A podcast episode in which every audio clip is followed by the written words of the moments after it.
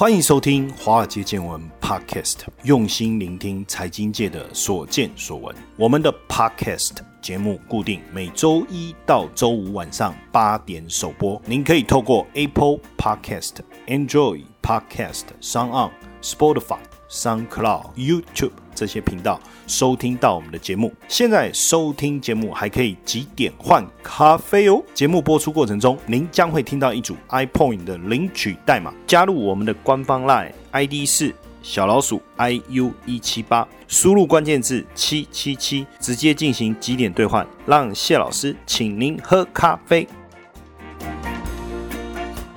大家好，欢迎收听《华尔街见闻》Podcast，我是古怪教授谢承彦。读书是一个很好的习惯，那当然尽信书又不如无书。那讲读书又不能说我整天都有读书，因为我有读脸书啊，那硬吹硬挤就不好了，对不对？可是现在，哎，我们吸收知识的管道跟过去又不太一样，所以人家常讲代沟，代沟。你知道，在我小的时候，我就觉得我跟我父亲有代沟，我就在想说，等我长大了、结婚了、生小孩了。我我跟我小孩一定不会有代沟，你知道我印象非常非常深刻。那时候应该是念幼稚园的时候，我一个表哥应该是大我十二岁左右。然后有一次他来我家，然后我们在看卡通，然后他就没有跟着我们一起看。然后我就问他为什么，他就说因为他不爱看卡通。我说怎么可能？我我这辈子一定都会很爱看卡通。那现在我看卡通吗？见鬼了！现在我才不看卡通了。所以会改变了，时代也在变，很多东西也在变，但看书的方式也变。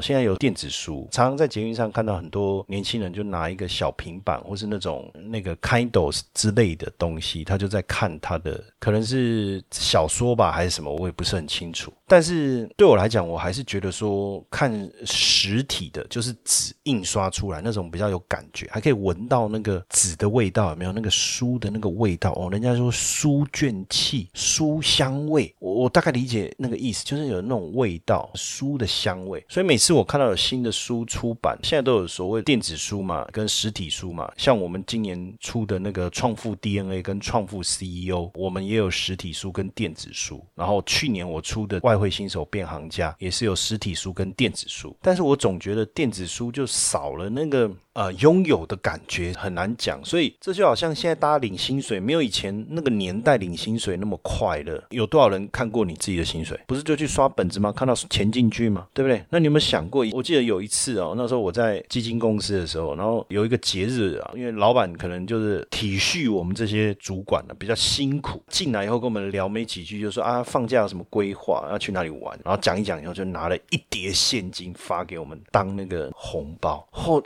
你都不知道那一叠现金可能不见得比我的月薪多，忘了是发半个月还一个月。但是拿到手上的那个 feel 啊，哦，完全都不一样。你知道，就那个钱的那个臭味，哦，闻的真的是爽快。我品流会紧也鼻啊，哦，那个那个味道，哦，真好，你知道吗？哎，不像现在，那就转账就干嘛？那钱的都看不到。人说啊，钱有细菌啊什么的，所以这就是时代的一个。转变，那我不知道大家现在怎么去吸收这个新的资讯呢？像我现在就没订报纸，这是事实。那你说老师，你不是喜欢纸的味道吗？你不是喜欢可以摸得到、可以 touch 到的那种感觉吗？那有什么不看报纸？不过说真的，因为报纸每次看完手都脏脏的，我只要一看报纸手一脏，我就好像有一点强迫症，然后就跑去洗手、洗手、洗手。所以报纸我觉得这是没办法的事情。但是像杂志的话，我就还是习惯看实体的。好，而且有时候很有趣哦，就是你知道有一些。好心的朋友啊，这也不能这样讲啊，管他他的，反正你也不知道是谁，对不对？他们会把一些不错的杂志当期的电子档转给我们。我刚开始的时候，我就会在平板或者在手机上面看。可是你知道，看久真的很吃力。还有一个眼睛吃力就算了因为，毕竟现在有点年纪哦。你不要跟我讲是老花，我跟你讲，老花我听到我会生气。这叫多焦，好不好？我们叫多焦，不是叫老花。就是我还比你厉害，你眼睛只有一个度数，哎，我有好几个度数，哎，对不对？我比你还猛，我远近都看不清楚。我跟你讲哦，这叫多焦，看了就会吃资历，对不对？那所以我还是把它列印出来，你知道吗？所以我还是把它 print 出来，然后再来阅读。讲到这里，我就要讲最近在《金周刊》看到一个主题啊，他讲了一个故事啊。这个文章的作者是谁？乾隆来哈，他就讲一个女股神的故事，也就是说，他五个月以内让他旗下的基金净值翻倍，颠覆了这个巴菲特操作的理念，跟他对于选股的一个概念。当然，我觉得还是有一些不同啊，硬把它凑在一起比，我觉得还是有点偏婆了哦，因为毕竟巴菲特是找价值被低估的股票长期去持有，他也不追求成长性嘛哈。但是我觉得这整篇的内容还是很不错哦。那我也做了一些整理，所以来跟大家分享一下。这位叫凯撒琳·伍德哈，就是 Catherine Wood 哈。那为什么他的投资赚这么多钱？重点就是因为他去买特斯拉的股票。我也要跟大家承认哦，确实我们真的以我们这个学派，就是我们是走传统学派学院路线，我们走分析 ROE、分析 ROA，甚至做模型估值的折现哦，去计算一个公司的价值，然后我们去算本益比、算股价净值比。坦白说哈，确实不太敢投资特斯拉。我要跟各位讲哦，那个 Mask 哦的那个样子吊儿郎当，对不对？还在节目上面抽大麻，感觉就不佳。可是说真的，他的他的粉丝就是很始终，我还是承认他是一个天才。但是我们就是看不懂。但是你知道，在今年二月五号的时候，在 Catherine Wood 他发了一篇报告，他说他估计特斯拉在二零二四年的时候，每股可以涨到七千块美金。那你知道这个在去年底的时候收盘是四百一十八，然后他说保守估计是一千五，中位数是两千七，乐观一点甚至可以到一万。我讲这是笑哎，欧北话哟，你不能这样，你买了一只股票你就乱喊呐。而且他说二零一九年营业额两百四十五点八亿美元的特。斯拉到了二零二四年的时候，年年营收可以冲到两千亿美金。嚯，这个报告出来的时候，大家就觉得说啊，个嘟就笑呀，反正疯子年年有，对不对？今年特别多的那种感觉，确实投资大众是瞠目结舌啊。他的保守估计一千五百美金，在今年七月初的时候已经突破了。那因为八月三十一号的时候，一股分拆为五股嘛，吼，那分拆前每一股最高是两千三百一十。八点四九美元，哇，哎，几乎快接近他估的中位数，哎，所以如果照这样下去，二零二二、二零二三、二零二四要涨到七千，好像指日可待。所以他投资他自己创办哦的基金叫做方舟啊，ARK A R K 方舟基金啊，因为重压特斯拉哦，那五个月内让他的基金的净值翻倍，所以他就名利双收了嘛。哦，这种感觉好好，重压一只股票然后大涨，哇塞，然后最后。名利双收，大家都想着来采访你，说你怎么做到的哦？那当然，我觉得也不是。运气或偶然啊，因为毕竟他今年六十四岁，他一九七七年就从读南加大经济系就已经开始在当研究员了，投资资历算一算也有四十三年了。过去的长期的资历期间，也曾经在对冲基金担任过，然后也到联博哈，大家应该知道联博这一家非常有名的基金公司，也担任投资长长达十二年。那一直到二零一四年才自立门户。那他选股的一个非常重要的概念，有一点跟巴菲特。不太一样哦，因为巴菲特讲究的是护城河嘛，讲究的是边际效应嘛，哦，讲究的是价值投资嘛，哈。但是 Catherine 他谈的是什么哦？他谈的是破坏式创新，哦。等一下我会跟大家详细的来解释，哈。接下来就是我们今天的彩蛋时间，iPhone 领取代码 A。七三二六，活动详情呢，请到下方的说明栏观看。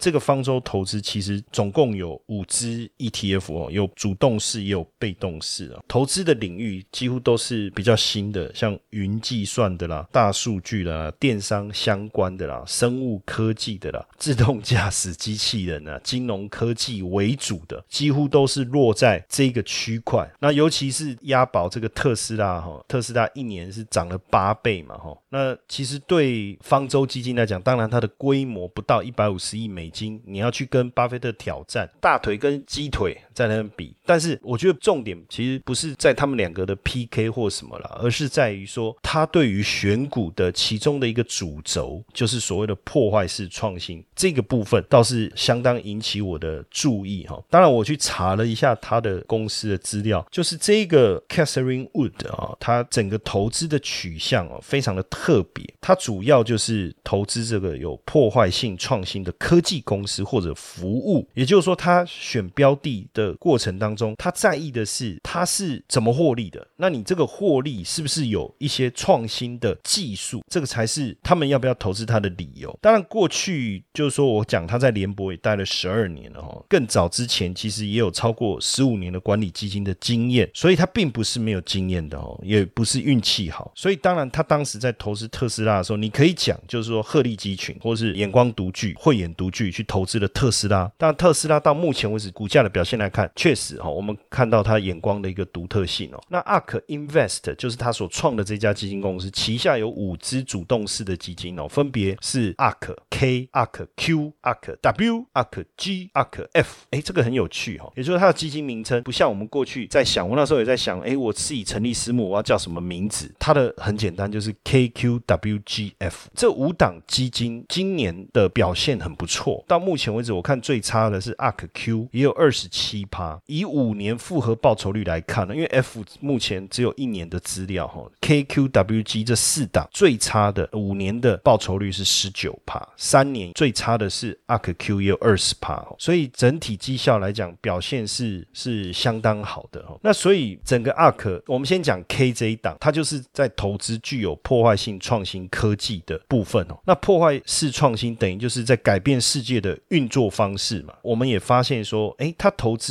目前。这个 ARK K 啊，哦，比重最高的是什么？Healthcare，再来才是 Information Technology。Healthcare 就是跟医疗相关的，Information Technology 就是它的分类叫做资讯科技。所以在这次疫情当中，我们也确实看到它的表现比 Nasdaq、比 S M P 五百、比道琼还来得好。那在整个比重当中，当然每一档基金投资在意的比重不一样啊。像我刚才讲的这个 K 的部分，它在意的就是 Healthcare、Information Technology。那 Q 的部分呢，就比较着重在能源自。架技术跟制造材料、交通运输相关的，那它为什么是用 Q 来代替？这个我就不晓得哈。你就发现它是着重在自驾车的部分哦，它占的比较多，然后机器人的部分，哎，还有三 D 列印，就是这个 ARK Q 主要投资在这个部分哈。那我们去看这个 ARK W 啊。说实在的，有有时候一个公司有很多档基金哦，说穿了，每一档基金的属性哦，是不是真的完全不同？其实我后来发现未必，大部分都其实一定有一些重叠的。像我们看它这个 ARK W 啊，其实就发现说，哎，跟其他前面几档的持股其实还是蛮像的。当然，它还是有它的主轴，比如说像这个 ARK W，它就在云计算 （Cloud Computing） 的部分，Cyber Security 就是所谓的治安的部分，这个比重比较高。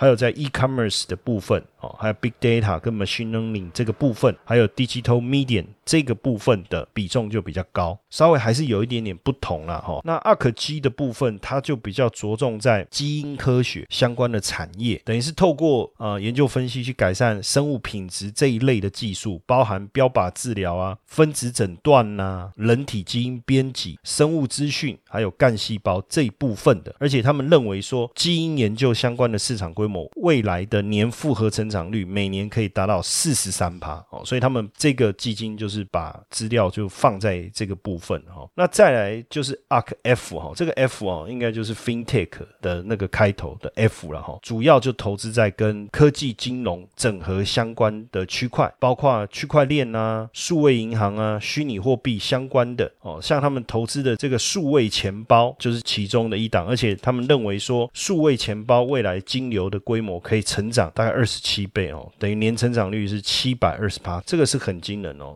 那我们就发现说，它这五档哦，就是 K Q W G F 啊，算了，不管顺序哈，其实里面都有特斯拉，Q 有投资特斯拉，W 有投资特斯拉哈，但是 G 就没有。那 F 呢，就是我们讲 FinTech 这个相关也没有哈。那 K 的部分也有投资特斯拉，所以特斯拉也算是它里面蛮重要的一个持股。那我们看一下 Q 的部分啊，主要投资的股票就特斯拉。嘛，还有一个是 Proto Labs 哦，赛灵思，然后像这 Ark W，它就投资特斯拉 Square 哦，还有二 U 哦，Snap，然后 Ark F 的部分就 Square 嘛，哈，这样我们刚才讲到的，还有哎，PayPal 它也有投资哈，然后 Ark K 的部分就一样是特斯拉 Square，所以有一些股票确实是重叠，但是还是有它的主轴在了哈。那其实有出一份报告哈，这份报告讲是讲 paper，但是就我们财经领域对不对？好歹我们念到博士嘛。是不是？至少也是在某顶尖大学财经所兼任的助理教授嘛，对不对？我们对 paper 也是有一定的要求。他这个我觉得还不能叫 paper 啦，了不起就是一个简单的一个小的期刊的文章了。但是他写的这个标题我觉得很棒，就是我还是很喜欢。说真的哈，它叫 rethinking asset allocation。我们学财务管理的哦，我们对于 asset allocation 就资产管理、资产配置哦、风险管理这些我们都很在意哦。那它的标题叫 rethinking 哦，就重新去思考 asset allocation，就你的资产配置要怎么做。那它的副标题是 Why innovation deserve a strategy allocation in investor portfolio？就你为什么要把这种破坏式创新的概念哈放在你的投资组合里面？那它的这一个论文，大家如果有兴趣，网络上应该找得到了哈。我们就不太特别说怎么样可以来索取哈，可以拿到这份资料。当然在这里面，我就是说我们看到它的核心持股，我们刚才看完以后发现，就就是说跟巴菲特的做法其实不太一样嘛。你看他的持股里面哈，像第一名就是特斯拉嘛，第二名就是基因检测公司。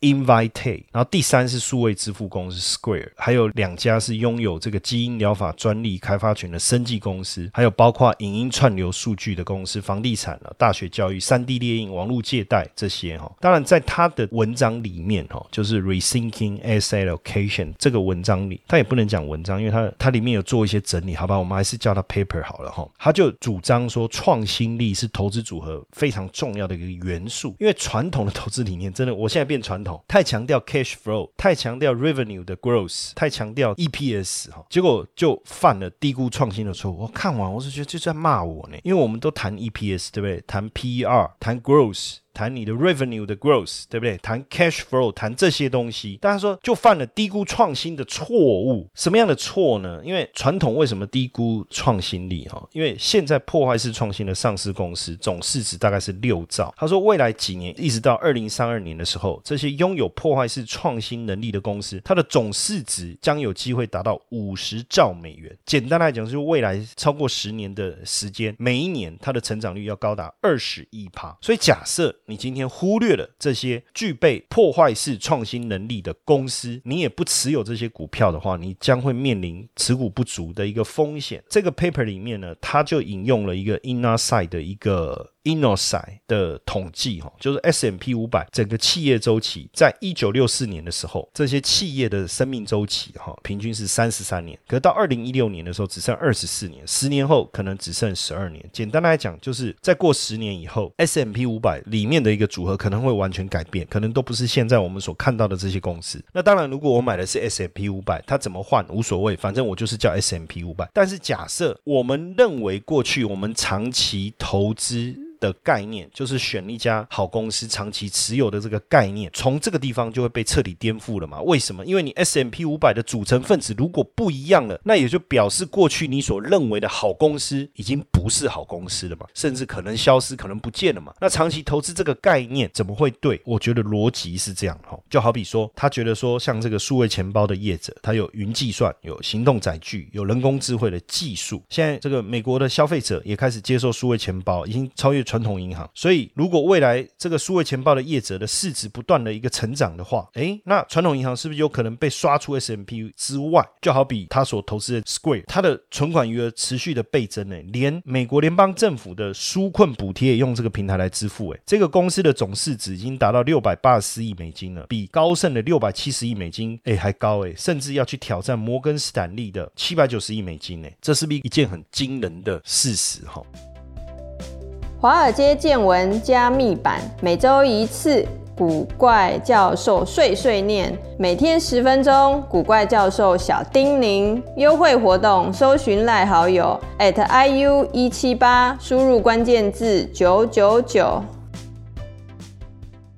那到底什么叫破坏式创新呢？我们当然要了解，不然讲半天哦。就是 disruptive innovation 哦，就是什么是破坏式创新？这个是哈佛商学院教授哈所创造的一个名词哈。他就说，一个商品或者是服务，它改变了产业现有的运作方式，等于破坏了整个游戏规则，而去取代了它的竞争对手。这个很有趣哈。当然，它这个意思就是说，一个后来崛起的产品或技术，因为价格很平静嘛，很多人就哎，OK，我们来试试看，来使用它。那就破坏了原有的产品技术的实用性了。比如说，FB 从我们以前是打电话嘛，到现在我们用 Line，这是不是一种破坏式创新？比如说我们以前看书，现在用开斗，这是不是一种破坏式创新？以前我们要去银行存钱，要去转账，现在有电子银行，这是不是一种破坏式创新？也就是说，这些公司去破坏了原有的市场，改变了原来的游戏规则跟生态，而掠夺了这些消费者。所以，破坏式创新会成为未来科技时代的王道。所以，到底什么是创新？比如说，Starbucks 咖啡一百块以上，但八十五度 C 用一半的价钱就能享受到好咖啡。好，过去有一个名词，当然不是他们家啦，就是谁说三十五元没有好咖啡？诶，是不是一种创新？可能还不算吧，因为你只是用很便宜，然后还是咖啡嘛，哈，还是咖啡。但是像华硕当时的 p a p h o n e 算不算是一个创新？那所以一般的一个破坏式创新，它会经历两个阶段嘛。第一个，这个服务或这个产品在传统上没有被满足的一些需求，也就是说，对一些大公司来讲，他们其实不在意一些细分市场的一些顾客，就是说我没有办法完全满足，所以一些利润不高的，那我就不管它了。那有一些小企业，他就趁低价啦，那有机可乘之机切入这些产品或服务，然后再来就是说，哎，因为它切入以后，它开始建立它的竞争优势，就反而让这些传统公司回头来要追也追不上，就大概是这样的一个例子。所以通常破坏式创新会在低端市场先站稳、先立足，就是因为这个市场低端市场最容易被这些产业龙头给忽略嘛。然后这个时候他会开始创造一个新的市场，这个新的市场开始把这些本来不是他的顾客变成顾客。所以大家在讲 Uber 的时候，其实 Uber 大家都不认为它是一个破坏式创新啊，因为本来会用 Uber 的就是会搭车的，所以没有建立新的市场。但是 Netflix 就不一样，它本来做邮件订阅服务的，那这个部分呢，本来其实并不会去吸引像百事达的客户，它一开始吸引的是不一定要看这个新上映影片的这些顾客，所以它创造了一个另外一个低端市场，而且这个市场是被百事达忽略的，因为价格低嘛，品质也比较低嘛，然后就享受的顺序来讲，其实不见得是被大家喜欢的。哈。那他在这个市场立足以后，哎，他就哎越做越好，越做越好。现在百事达被他干掉了，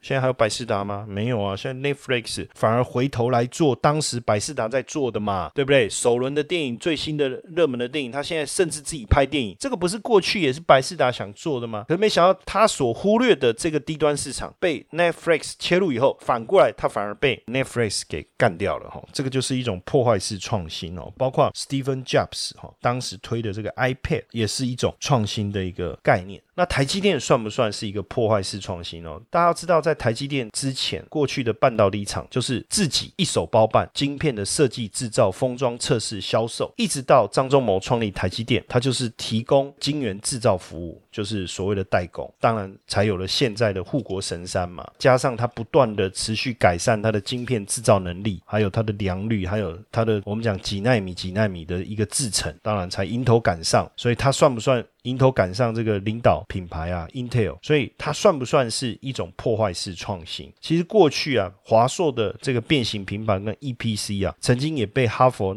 放到这个开放式创新课程里面的 Case Study 里面哦。所以其实台湾确实是还蛮多这种破坏式创新的一个案例了哈。那因为科技产业本来就不平静嘛，这个我们都知道。那今年科技股的表现又更好，其中像苹果、像亚马逊都是市值先达到一兆美元的上市公司。那这些公司确实在它股价持续大涨的过程中，我们看到的就是一股破坏式创新的一个浪潮。那现在科技产业破坏式创新的这种速度其实是持续的加快的哦。你看有越来越多的人使用这个网络跟行动装置。这几天在去录节目的时候，也跟几个来宾在聊，我说哇，以后搞不好真的车子啊，就像我们电影看的，就在天上飞来飞去哦，哦都不知道该怎么办，哦不知道以后要怎么开车呢？很多的改变，它的速度非常非常快。你看，比如说像中国大陆好，他们因为不能使用信用卡。也一直都没有使用信用卡，所以一跳，砰一个，直接手机线上付款，直接第三方支付了。它已经变成一个不用现金付款的一个社会了哈。那所以现在整个创新科技当中，大量的运用了云端，运用了人工智慧去降低成本也好，接触到客户也好。从我们所熟知的亚马逊、阿里巴巴到 Netflix 到 Spotify，那这几年包含了 Deep Learning，就是深度学习。跟神经网络发展的速度非常的快啊。那当然也因为整个晶片啊处理速度的大幅度的一个改进，现在这些新科技其实真的在往消费型商品的方向迈进哦。那在这样的一个情况下，也带来一个良性循环啦。因为现在科技公司投资在研发上面的钱也越来越多，当然也带来更多世界的改变，更多的产品。那现在统计全球前二十家研发上投资最多的公司，有九家就是是科技公司。这九家科技公司一年在研发上的花费啊，高达一千一百亿美金呢，哦，所以。